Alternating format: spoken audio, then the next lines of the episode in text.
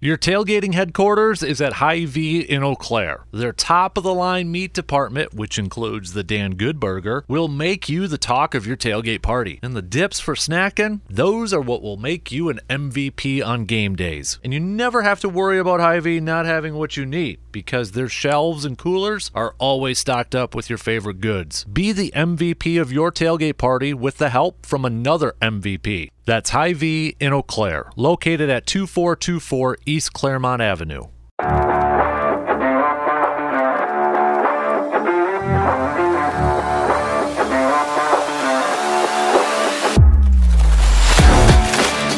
Hello, friends. You've now entered the Man Cave Podcast, unplugged and unfiltered.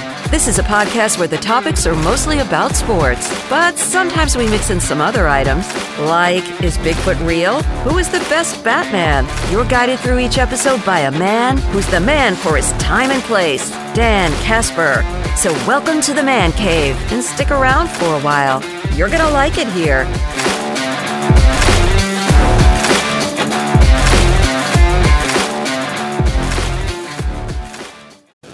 Hey, what up, everybody? Welcome to another episode of the Man Cave Podcast. Kind of a a special episode, if you will, of the of the Man Cave Podcast because it sounds a little different. It's because it is because I'm literally walking in the woods right now. So, quick backstory: took half vacation because well, I've got a new update, and it's tough during football season. So, because I want to talk about football on the radio show, so you know, I'm usually in around four o'clock in the morning, getting ready for the show, doing some other stuff that are not show, doing other work that's not related to the show. So, did that, and I wanted to get up to to our land and check some trail cameras. Now that the temperature is a little bit colder, leaves are definitely a lot more down and brown and yellow over here in this neck of the woods. But wanted to check some trail cameras, wanted to check some stands and and all that good stuff. So I'm like, you know what? Let's try to do a podcast episode. Might sound stupid, might sound dumb. I have no idea, but it's different. So just walk through the first 10 of the land, or my land. It's kind of like, uh, kind of forms a T. The first 10 goes straight up, then 40 kind of goes across on the top. So we went through the first 10, but I'm just coming up to the first stand that I'm going to check is I call it the, the swamp stand. Uh, check the camera on there, and I'm gonna have to pause pause this recording for a little bit because I do have to put another ratchet strap, if I can, by myself on the stand here. So, but last week when I checked out this stand, this was the only stand that actually had a decent buck on the on the camera. So, kind of curious to to check this out. Although I just remember too. I think this one were is the where the batteries were going out. So we're we're gonna open it up right now and and kind of check it out, see what we got here. I'm gonna check the memory card right now. But uh, I do have one trail camera that is the Tactacam that uh, you know, gets sent to your phone and all that sort of stuff. And had a couple, had actually looks like three albinos crossed through this morning. So, and I was to move that camera too. So, we'll see. But uh, all right, let's let's check out this camera. Yeah, it looks like this battery. No, it's not dead. We're good. No, it is dead. Shoot. All right, so we have to come back and put some new batteries in this baby, I guess. So. Uh, tell you what, we're gonna quickly pause this one. I know it's already in, you know, just gonna quick pause this, but we'll pick it right back up. I'm gonna put, uh, I'm gonna try to put a ratchet strap if I don't fall off on this tree stand by myself. So hold on, I'm gonna pause it quick. We'll be right back. All right, we're back, and I did. I was able to get that damn ratchet strap up, which probably wasn't the safest thing because it's a buddy stand and and all that, but I wanted to get that one done. So because I'm taking be up here a couple days next week doing some bow, bow hunting. I think I want to sit at that stand. I like that spot a lot. So, well, it depends on what uh, the other cameras are at. So, if you can tell I'm out of breath, it's because that was a little scary going up that tree and balancing and getting it tighter up there. So, all right, we're gonna go. The uh, the next one is the. I'm gonna skip a couple here, but I'm gonna check out the ridge, ridge stand one. That one always gives me the creeps. I don't know why. I think it's because you know you're kind of down. You know, on top of the ridge, and it stands down a little bit because it borders a tag alder swamp, and you don't know what's behind the tag alder swamp. Yeah, I watch too much paranormal shit. So, but it's also a really cool one because that's the spot where we've or I've found uh, like boards and trees from really, really, really old tree stands. I mean, we're talking how many years? How many years ago? So, I'm a I'm a history guy, as all of you know. So, but uh, yeah, this one's gonna be a little bit of a walk. So while we're doing that, you know, we got uh, what else do we want to shoot the shit about in this podcast? You know, the Packers are getting ready to to play the Giants in London, and and this morning, kind of seeing some of the pictures and the videos of the players in there, and seeing a lot of the a lot of the media members over there. Kind of jealous. And you know i've i've flown once i guess twice if you count there and back in 2000 i was a eighth grader going to be a freshman. It was a summer of 2000 uh, milwaukee to newark new jersey but uh, kind of over in new york there too so that's the only time i've flown and well, we all know what happened a year after that. You know, 9 11, 2001. So, you know, I've always kind of been really nervous about flying since then. And, and I think that nervousness has developed into more of an anxiety. You know, and I'm, I'm, I'm definitely, if you don't know by now, I'm a big time like hypochondriac too. Oh, there's a squirrel scared the shit out of me.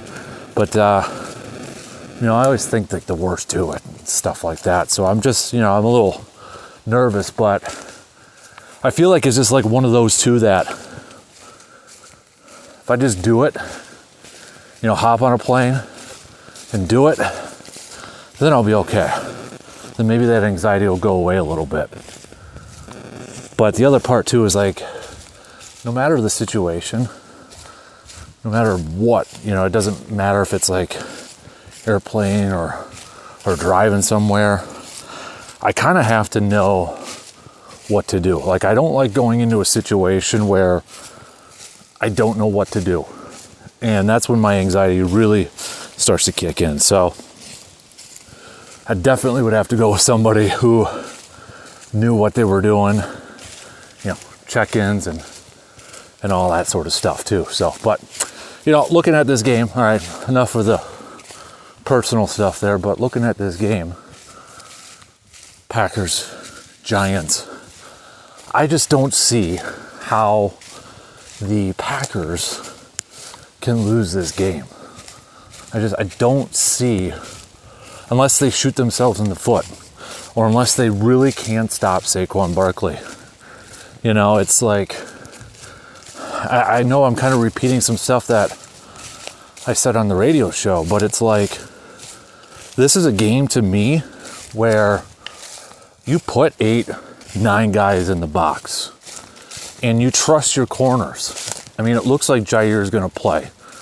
But even if Jaire wasn't out there, with Douglas and Stokes, with that banged up and thin wide receiving uh, group from the Giants, you trust your corners, you trust your secondary that they can take care of business on the back end.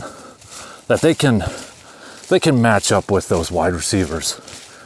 You know, no offense to them, but there really isn't anybody in the Giants wide receiving uh, on the wide receivers depth chart right now that that would scare me, especially with the secondary like Green Bay has.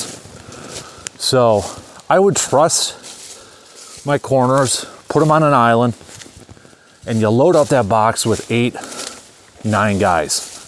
Stop Saquon Barkley. Stop the run you know, we went through it through week four. the teams with the most big plays, explosive plays, right? Rushes of 10 yards or more, passes of 20 yards or more. Green Bay's tied for second with 35 total, and they got a nice balance. It's like 18 rushes, I believe, off top of my head, and 17 passes. But then you look at the Giants, they got 28. That's that's not a bad number overall, right? But the thing is, that's out of that 28, 24 of the 28 are are runs. So, and they've got the fewest explosive plays or big plays coming from the pass. So again, load up those guys. Load up that box and just stop Saquon Barkley. Like that's the only player on that on that offense. And honestly, no offense to everybody else, but that's like the only player that kind of scares me to begin with or worries me a little bit there. You know what I mean? So I don't know. It's just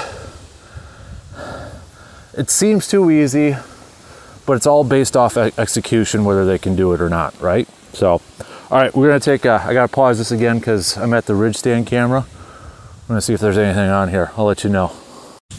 All right, moving on. Nothing really on that uh, on that trail camera there, but this one's gonna be a little bit of a shorter walk because this is where the the Tactacam one is. So this is kind of on the field a little bit, field edge.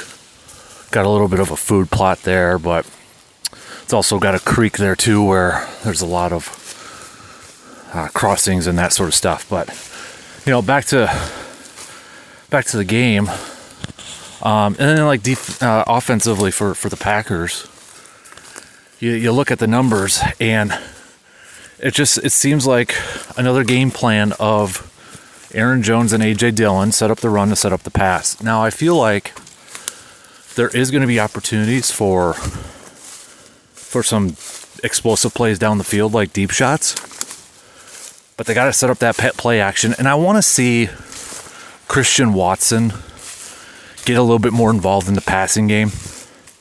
I want to see Robert Tonyan involved in the passing game a little bit more.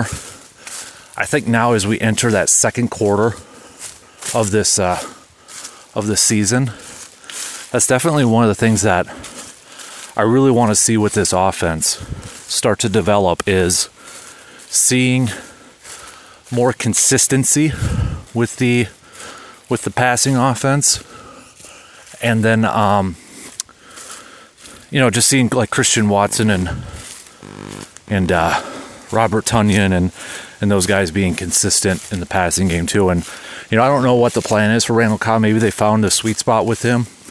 He's been very effective on third downs. I know his buddy Aaron wants him to. Uh, to get more snaps in that, but they might have found his sweet spot right now. So, okay. I'm to check this camera. This one's to take a little bit, but I'm definitely to turn it on the next one because remember when I said I get creeped out with that other stand? There's a part in here where I get creeped out too because it's like you're going in a tunnel. It's so bushy and like tag alders, like you're enclosed. It's like something's hiding in there. So, we'll uh, I'm gonna pause it here quick and then, yeah, definitely turn on because it makes me feel better talking to all of you. All right, so we're back. Just checked the Tactacam that records videos and pictures, and a nice little bear cub was playing with the camera. It looks like one night. That's cool. But yeah, video on the uh, three know too. Looks so upload. That's that's why I call the our land White Deer Ranch. First of all, I've always wanted to like have a ranch Yellowstone and all. Yeah, I'm a big Yellowstone fan. But every year, and even before we bought this property years ago, when I first came to look at it, it was an albino deer. So every year, we have seen albino deer either on our trail cameras or around our property and fields and that. So, something about this. That's that's where the name White Deer Ranch came from. So if it sounds really windy right now, it's because I'm walking through the field to get to the back end of our property where the tripod stand is on the other end of the of the field here. And uh, I'm either going to put the Tactacam up back here or I'm going to put it on the stand that I might go might go sit at next weekend for those couple days and such. So, um, what were we talking about? We were talking little Packers and, and Giants. So, yeah, I mean, I feel like this is a game that the Packers should comfortably win.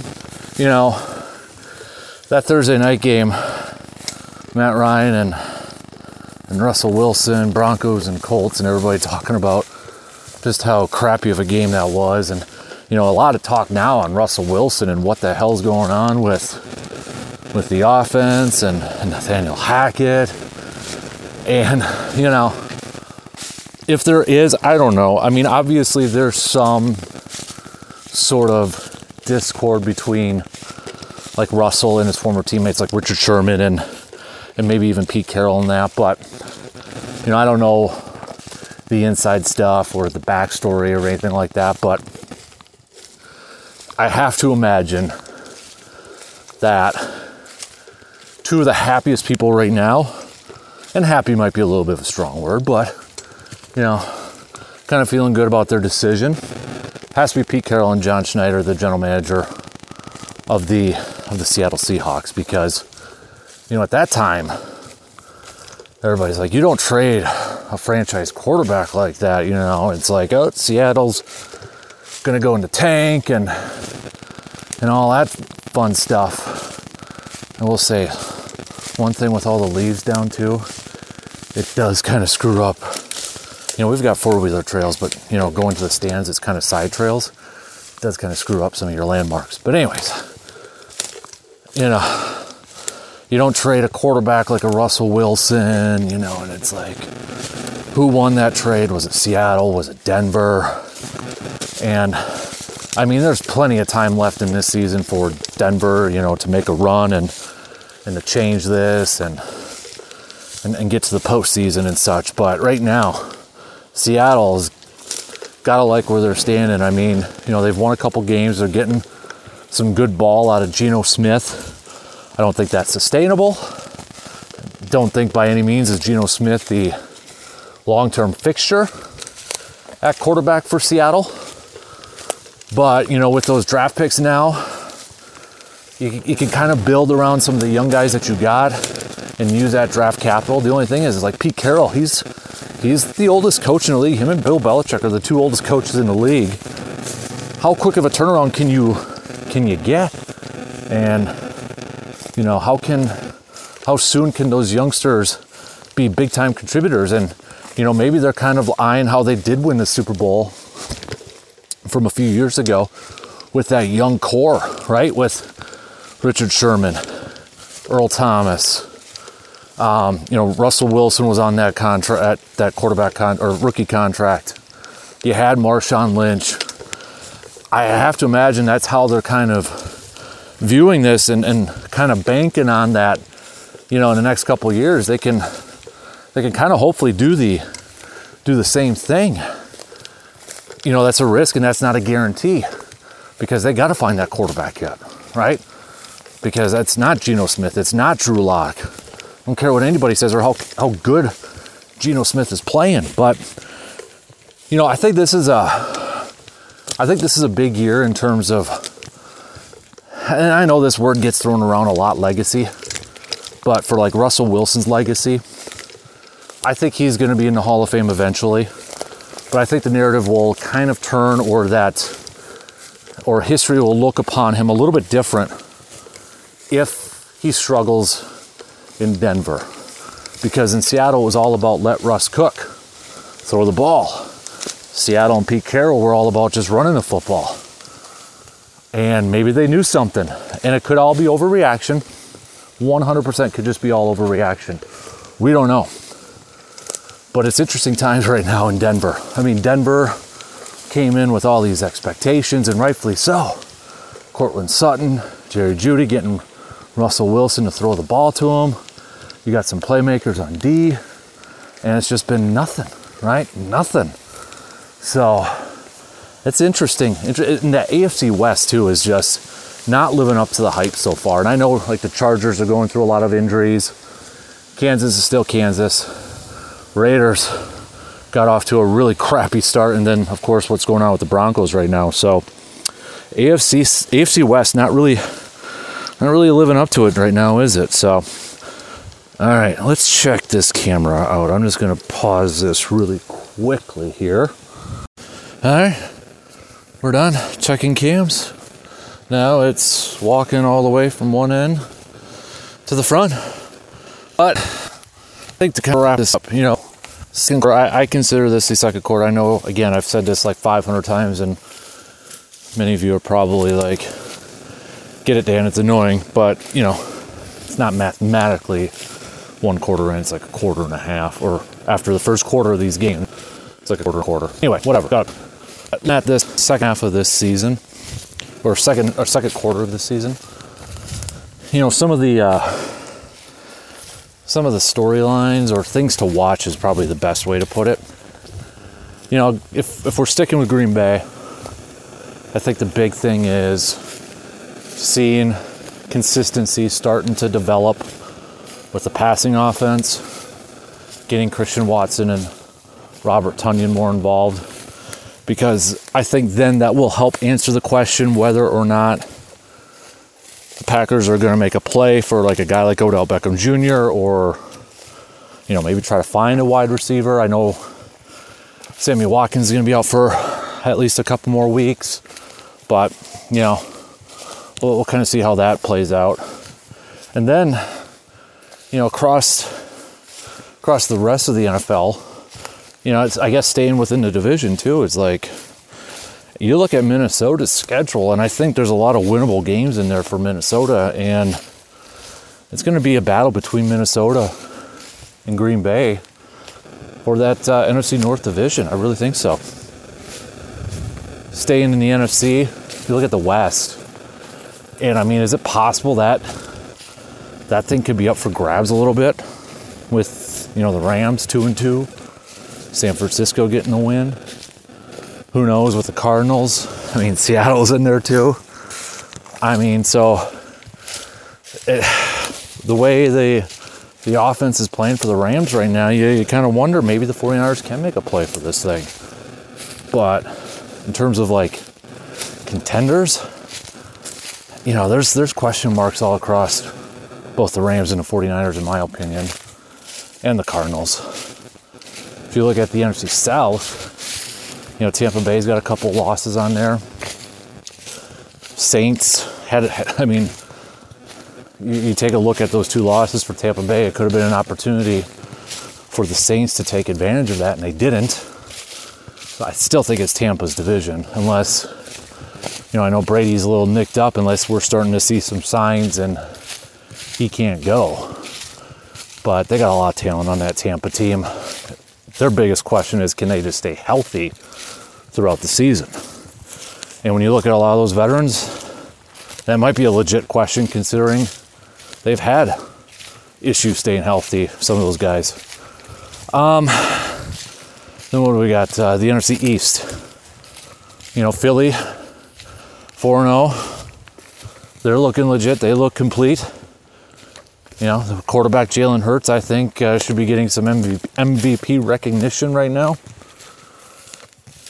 They're just they're playing really well on all facets. The the thing now is okay, you got a target on your back.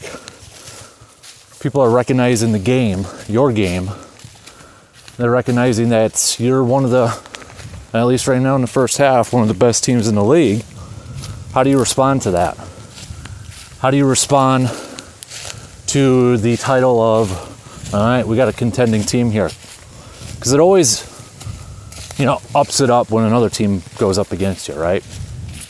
So that'll be the thing to watch, I think, for Philly. And, you know, if they play the Cowboys with Dak Prescott, that's that's a huge game. So we'll see how they kind of, you know, they, they got off to that hot start in the first half, Philly did, first quarter.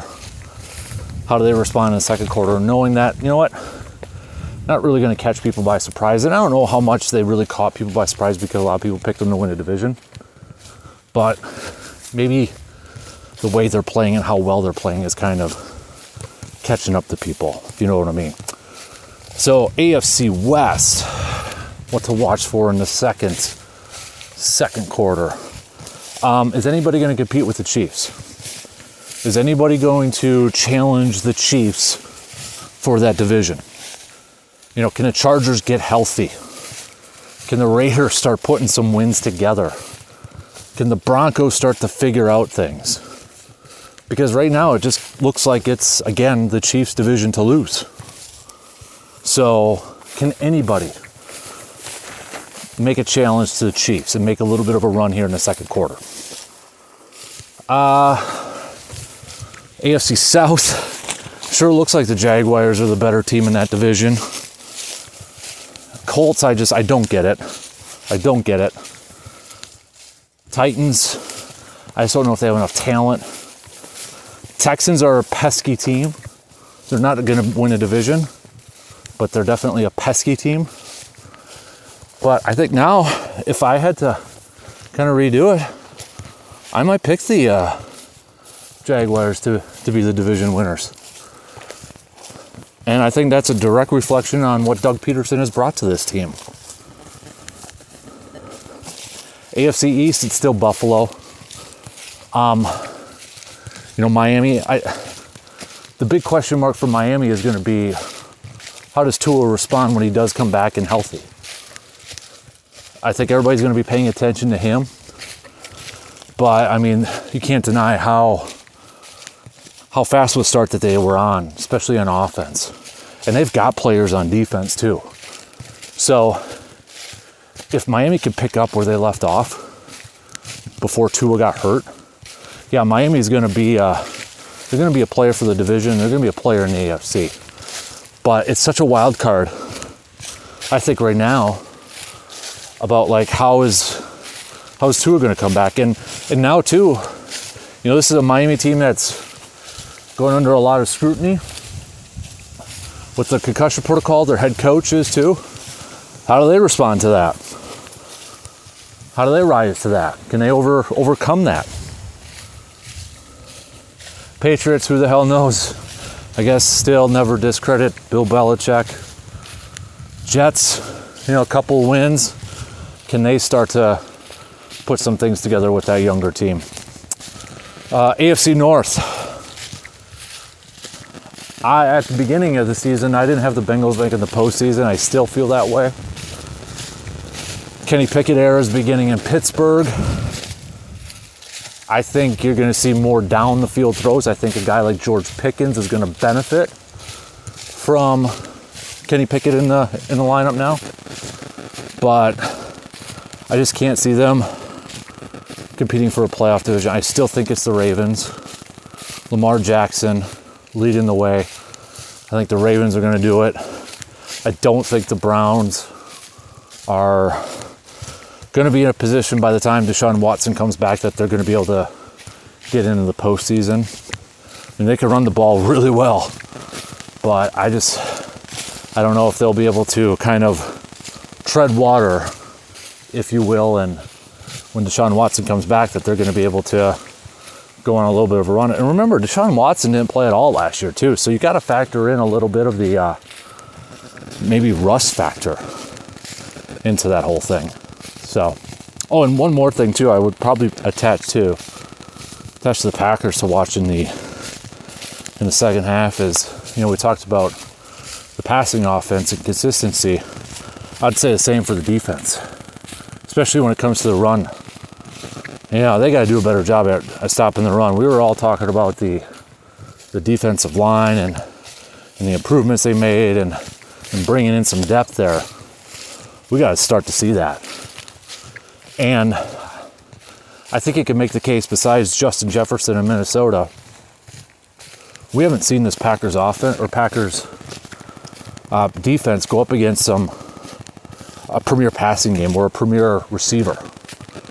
So we've got Jaire, Rasul, Stokes, but have they necessarily been challenged yet besides the Minnesota Jefferson game? I don't think they have. So, and you look at their second quarter, maybe Washington is the first one because you got Terry McLaurin and you got Dots if they're healthy. if they stay healthy, but then you know you look at the quarterback, it's Carson Wentz. Then it might just be Buffalo at that point. So, but uh, all right, we're hitting up the the 10 acres portion here, so it's a straight straight shot. I think we're gonna end the pod here. So, you guys, gals, whoever's listening, tell me if this was stupid. I know I'm out of breath in that probably, but I'm getting old. All right, got a backpack on and uh, getting old. But uh, hopefully this wasn't too boring. Maybe we'll do some more stuff like this if it sounded okay and if it wasn't dumb.